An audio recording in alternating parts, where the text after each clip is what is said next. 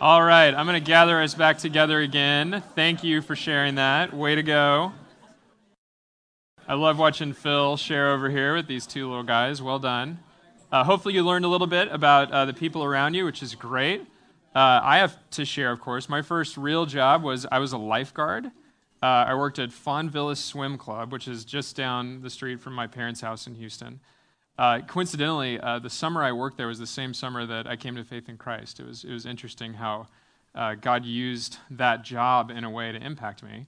Uh, as you know, in lifeguarding, you're supposed to be uh, guarding people, and you actually end up staring off into space quite a bit, or at least I did. And honestly, it was those kind of moments where I was um, not doing my job that uh, I found a real openness in my heart to what God was trying to say to me at that time in my life. I don't remember, though, hearing from uh, my church or from other leaders in my life how even the work I was doing as a 16 year old at a pool, how that work matters to God.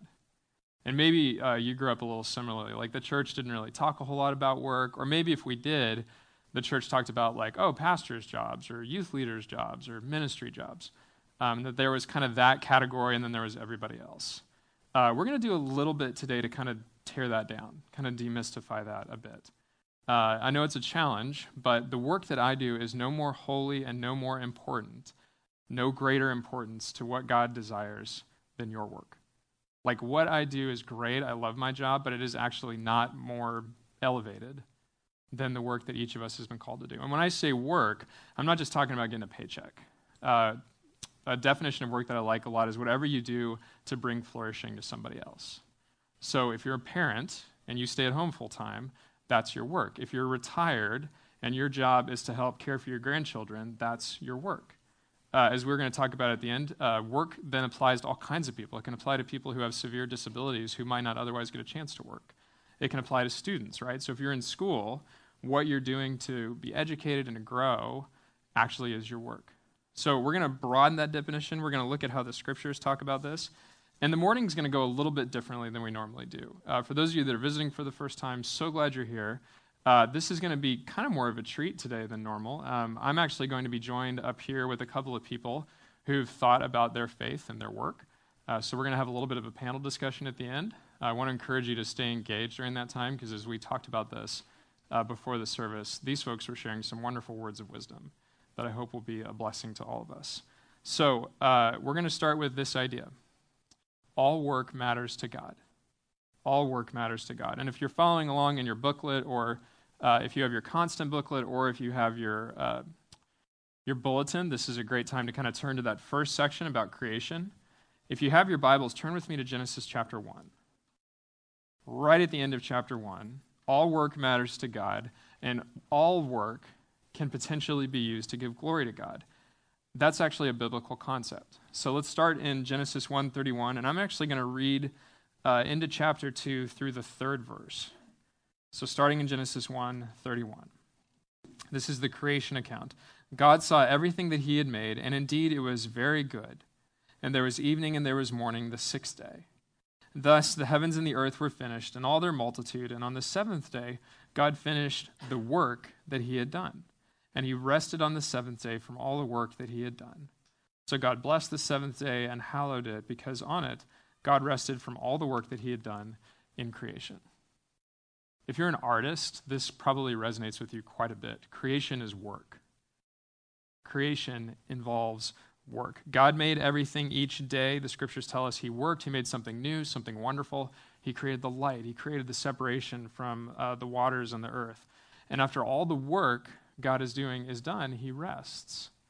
And that'll be something we get into in a later sermon in our series about the importance of rest. But creation is work. God worked. Now, here's an interesting kind of note culturally from the time. The Bible uh, was written mostly in a time period uh, in the ancient Near East. And at that time, if you were a part of a religious tradition, if you were spiritual, the God that you worshiped did not work. It would have been scandalous to conceive of a God who worked. Work was something that people did, work was something that was kind of punishment. Like if you were conquered by another nation, you went to work for that nation. And so for the people of Israel, knowing that in their own creation story, their God worked, like it says he worked, that would have been remarkable and scandalous. It would have meant that God in a way, came to be with people, which we know now is reflected in Jesus Christ. But at the time, this would have been something nobody would have ever heard of before. God worked. Work is part of God's good design. That's the big takeaway from this section. Work is present at creation. And if work is present at creation, that means it happened before the fall, before sin enters the world. And that means work at its core is supposed to be good. It's intended to be good. Some of us grew up uh, hearing that work was punishment for our sin, that work was something that human beings were supposed to suffer under. It's not, not according to the Bible. The takeaway from this section is that God intended work to be good. So now we got to talk about disruption. And this may be where some of us are thinking, okay, great. You're telling me that my work's supposed to be good. Keyword, supposed to. My work is not good. You don't know about my job. You don't have to go to my office. You don't got to work with the people I got to work with. I want to quit. I'm done. That's the reality of the brokenness of work. So let's lean into that. If you hate your job, listen up. The best theological book I've read this year, and it's not just good theology, it's good practical, is Tim Keller's book on work, Every Good Endeavor. Anybody read this? So it's incredible. I mean, it is a biblical, wonderful account of why God cares about work, how it was intended to be designed. We're going to come back to this uh, as we talk with our panel in a little while.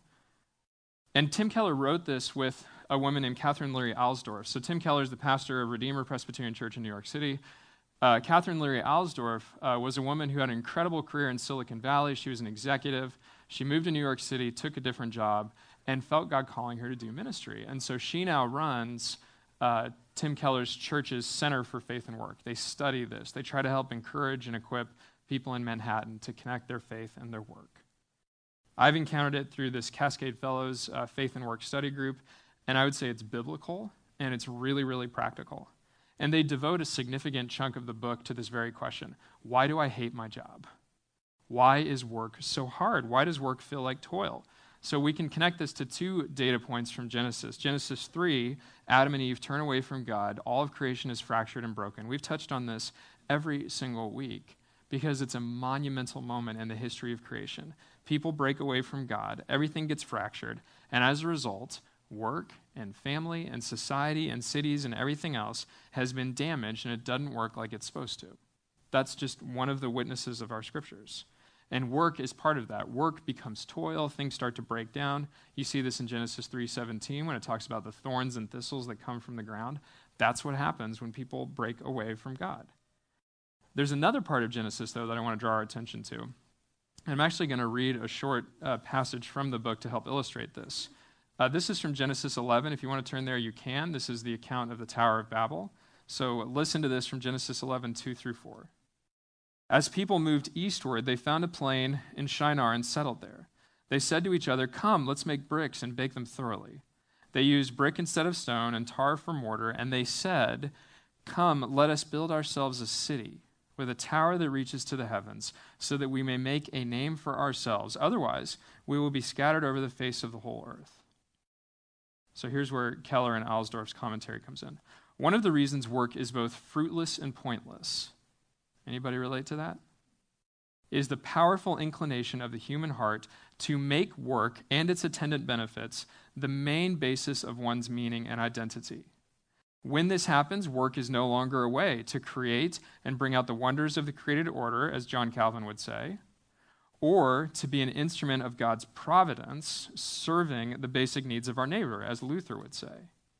Instead, it becomes a way to distinguish myself from my neighbor, to show the world, and to prove to myself that I'm special. Babel is a pointed case study of the impossibility of building any collective endeavor, a society, a business, an organization, a movement that really works unless it is grounded beyond itself in God. That last phrase is worth repeating.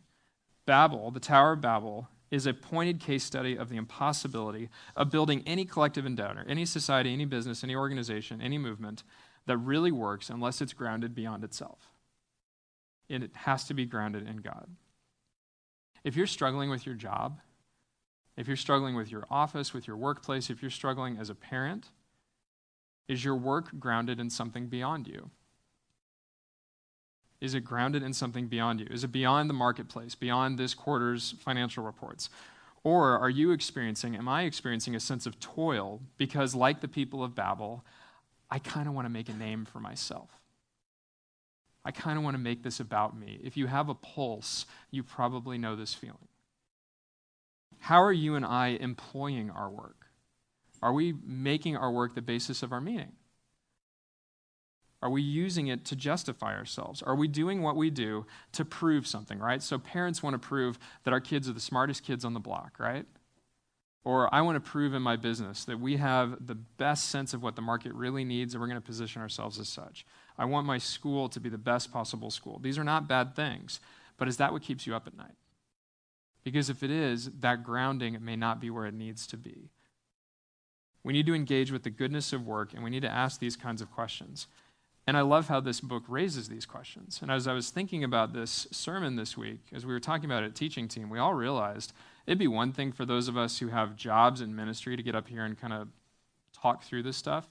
It'd be so much more effective to invite people to come forward who really live in this world. So I'm going to invite three of my friends to come up here with me. And if you guys want to grab your chairs, they're right over there.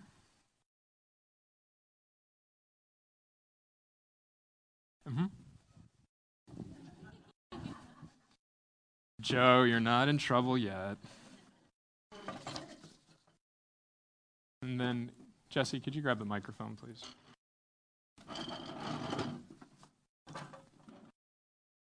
All right. Thank you guys for coming up here. Uh, so I'm going to give these folks a chance to introduce themselves and tell you uh, how long they've been at Bethany and what do you do for work. Hi there. I'm Jesse Birchman. Uh, been at Bethany pretty much since the beginning on the east side here, uh, three years now, uh, and transportation engineer consulting firm that provides those services. I'm Lindsay. Um, I've been coming to the Eastside campus for about just about six months, but um, Bethany probably about a year and a half. Um, I work at Microsoft. I'm an engineering program um, manager over there on the cloud computing side. Good morning. My name is uh, Joe Phillips, and uh, Teresa and I and our kids have been part of the East Side community here also from the beginning, um, same as Jesse or similar time frame, and um, I am a financial advisor. All right. Uh, so we uh, have a couple of things that we want to go over, and the main thing uh, we want you guys to hear is how each of these folks has encountered uh, their calling and their sense of what God is doing uh, in each of their work. So we had a little conversation beforehand, um, and Lindsay, if I could start with you, uh, just want to ask you about your own sense of calling at your particular team at Microsoft. You talked about how being there and being someone who follows Jesus, there's a sense that God is maybe taking down the walls a little bit. You used that phrase. Can you talk about that in some of your interactions with your coworkers?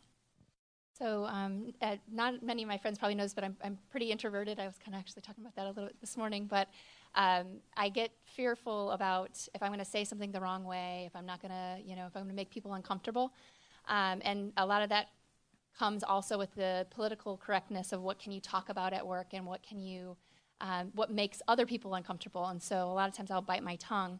Um, but I, it's been a really exciting um, experience now that i've come moved out here and started working for microsoft something that i didn't expect.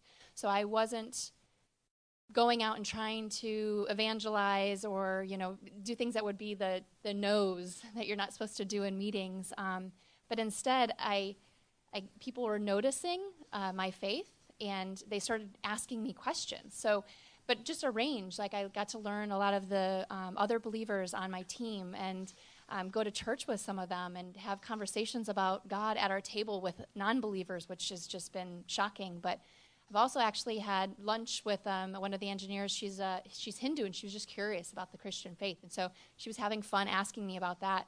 And the one that's been recent, that's been fascinating, is um, there's a gentleman that's on our team that he's one of those that can say everything just off the top of his mind. Uh, he's an atheist, and he's very proud of his atheism and, and all that is in that, but he's having fun looking up Bible verses and having conversations with me over e- email or pinging, and it was something I didn't expect. So I get excited about when I'm now going to work, which I wasn't excited about before, but now it's fun because I'm, I'm having these conversations that makes me feel like, okay, God has a purpose for me here. And it's been great. Yeah, yeah. So when you think about faith and work, that's one of the things that uh, God just seems to be doing in your life.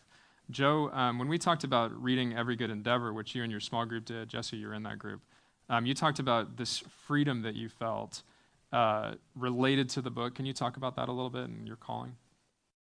Yeah, I gotta say, um, reading uh, Every Good Endeavor was like that. That was the most liberating book for me Hmm. as a Christian that I'd ever read because really throughout my career, I've had these moments where I've got this, you know, guilt um, that you know that I'm not, you know, working in the that I'm that I'm working in the secular secular, you know, where I'm I'm not, you know, working for a nonprofit or a church, and I'm keep asking myself periodically, am I really, you know, am I really walking with Christ? Am I being a Mm. good Christian if I'm, Mm. you know, working for a financial company? And like when I started out my career, I kind of did like a skills inventory, asked myself, what am I, what do I think I'm good at? What, what would I enjoy?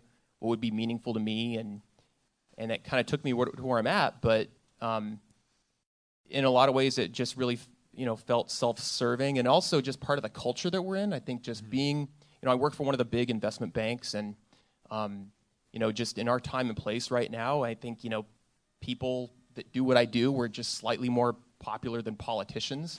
so, you know, there's just a lot of self-talk too there. I kind of buy into some of the, you know, negative thinking there too. And so I question myself a lot. Am I doing what I'm doing for the right reasons? But along the way, God kept putting people in front of me, clients in front of me that um, convinced me that I should just keep doing what I'm doing. You know, no, I, I would ask God here and there to, you know, open if I'm not doing. I mean, I actually ask God if I'm if I'm if I'm not doing what I'm supposed to be doing, please make me fail. Like I don't want to succeed at this if it's not what I should be doing.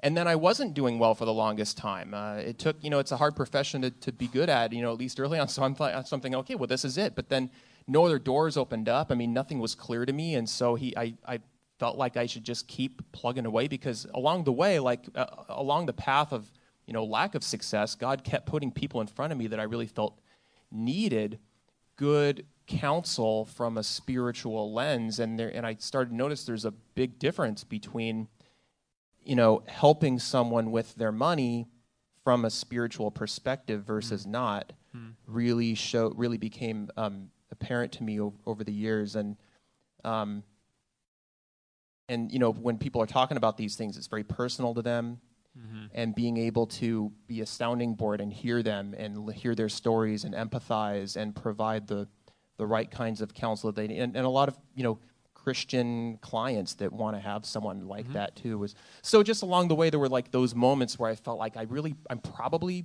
where I'm supposed to be. And and then when things started to look rosier in my career um, then it started to become more about um, you know if if if i'm if i'm meeting with someone where maybe there's no financial gain for me you know maybe they're just starting out then i can really completely put the guilt aside because i know i can help this person and there's nothing in it for me and then it was it's even easier to to just help them and to put that before god as, as an offering um, That's great.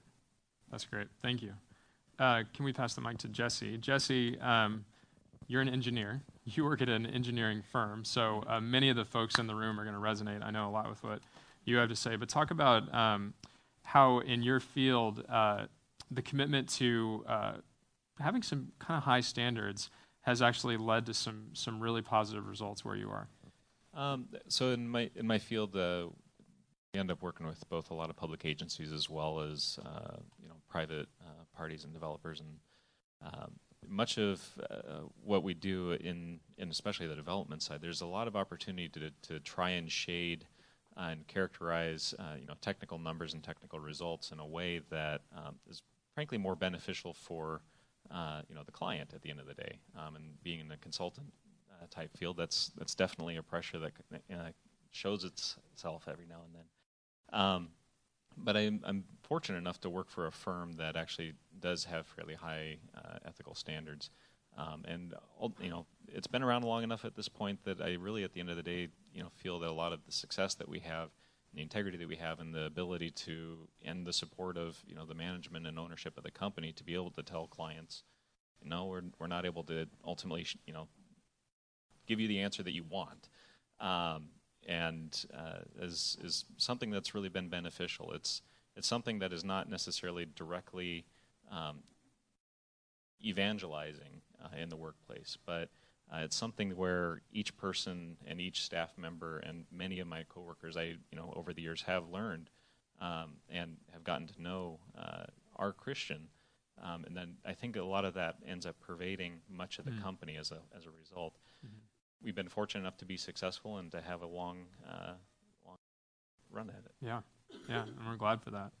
Uh, I want to turn us now. We've talked about hope uh, a little bit through what you guys have been saying about uh, hope uh, that God is freeing you from guilt, as you vulnerably said, um, to be called to what you're doing. Hope in the way that you're you're talking with folks and walls are coming down. Hope through uh, keeping ethical standards actually do matter. Like there's something to that.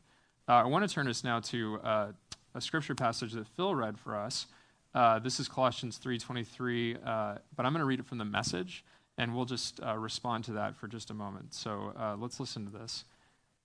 This is Eugene Peterson's paraphrase Servants, do what you're told by your earthly masters, and don't just do the minimum that will get you by. Do your best, work from the heart for your real master, for God, confident that you will get paid in full when you come into your inheritance. Keep in mind always that the ultimate master you're serving is Christ. The sullen servant who does shoddy work will be held responsible. Being a follower of Jesus doesn't cover up bad work. Uh, how would you guys respond to that? How do you work as unto Christ and not just working for our own promotion, for our own sense of, of self fulfillment? What does that look like uh, in the places where you work? Well, I know for me, at the end of the day, um, you know, I, I do hold myself to to that standard. Uh, as a consultant, it often means working very long hours uh, at some at different seasons uh, for a very long time. Um, while also recognizing though that there are challenges and I frankly only have so much time to give. Mm-hmm. Um, the, that margin uh, can be very thin sometimes and ultimately ends up affecting that work and the quality of the work that I do. So really the that passage mostly speaks to the fact that um, you know you you have amount to give. It can be used and it can be used well, mm-hmm. um, but there can be too much as well, yeah. um, and too little. Lindsay, can you talk a little bit about a, a mentor you have and how that person has kind of helped you see um, this connection between serving Christ and, and doing work that is really surprising you in some ways? Like, how's your mentor helping you see through that? Um, so I uh, joined a group, uh, a discipleship program called Cascade Fellows, and I was able to meet um, a gentleman that was a part of the Senior Fellows program that also had used to work at Microsoft, had a lot of a similar life all like all the years that he'd been there and then went to other companies and i got to learn a lot from his experience and um, he gave me the ability to meet with him biweekly to try to get to pick his brain because one of the things that i struggle with which i'm sure some of you can relate is I didn't apply for my job. I didn't expect to get it. It hasn't been my dream job. I, I studied pre med in college. I didn't expect to be an engineering program manager.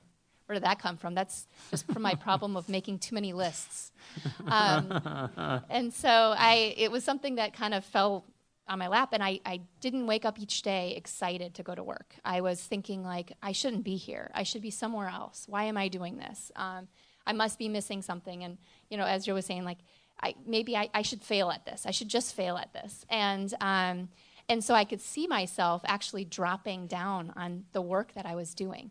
And when I was meeting with a mentor, um, his name is Jeff, he, he gave a, a great point. He said, God has a purpose for you in everything you do. And you look at each day as they come, and instead of like, I sh- just me trying to overthink it and say, you know, I shouldn't be here. I should look at, okay, today this is where God has me. I should work to his glory because mm-hmm. people will see that, they will recognize that, and there's a purpose for it. Um, and it, it's just, I mean, it was just a, a great way that now mm-hmm. I'm looking, I started seeing these people start talking to me about God, which I didn't expect. And I think it can be a ripple effect of what how we are performing in our position and then how we interact with others. And uh, it makes the days much more exciting because I'm like, well, what's God going to throw on my plate? What kind of email am I going to get today? So. Yeah, that's awesome.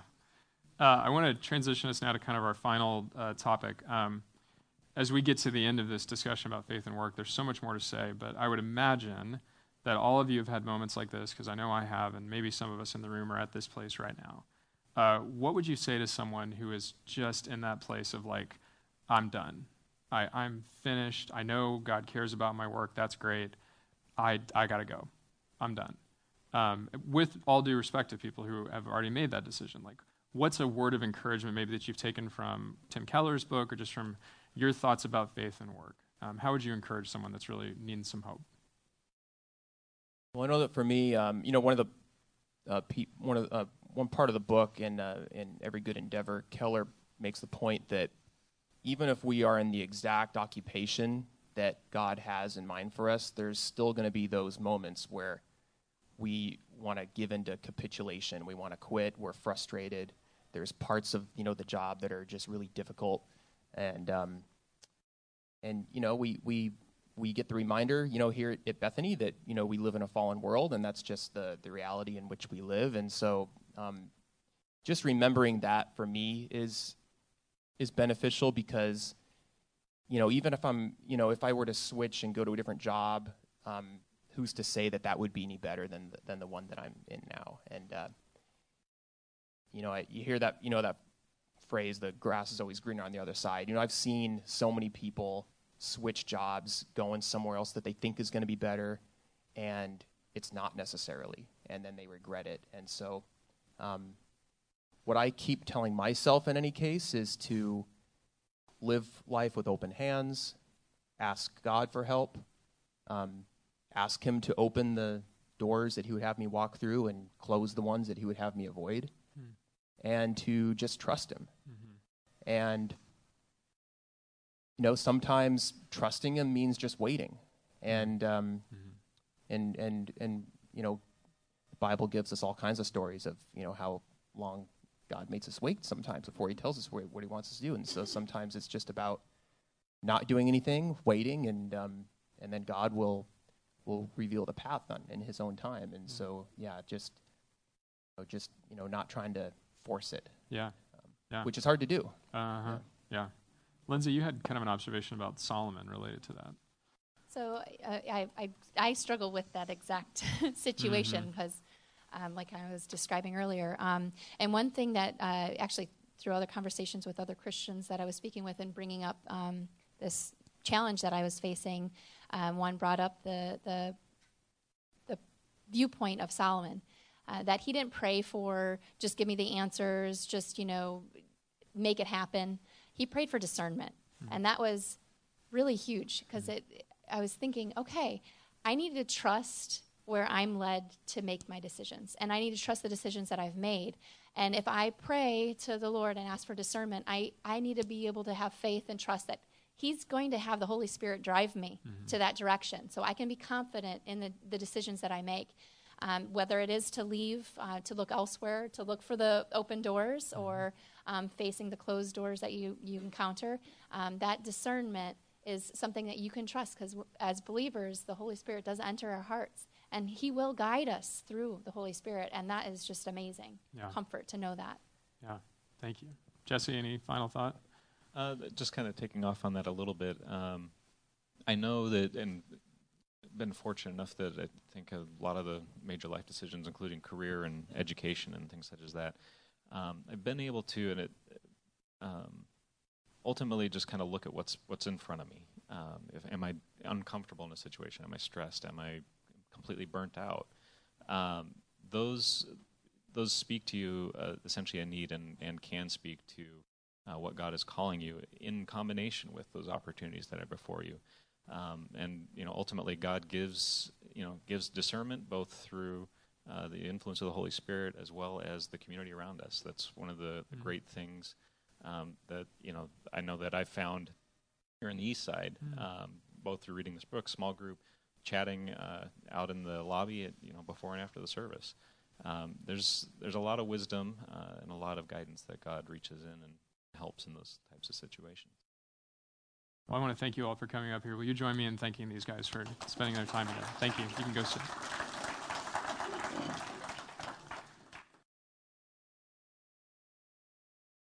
Thank you, guys. Okay.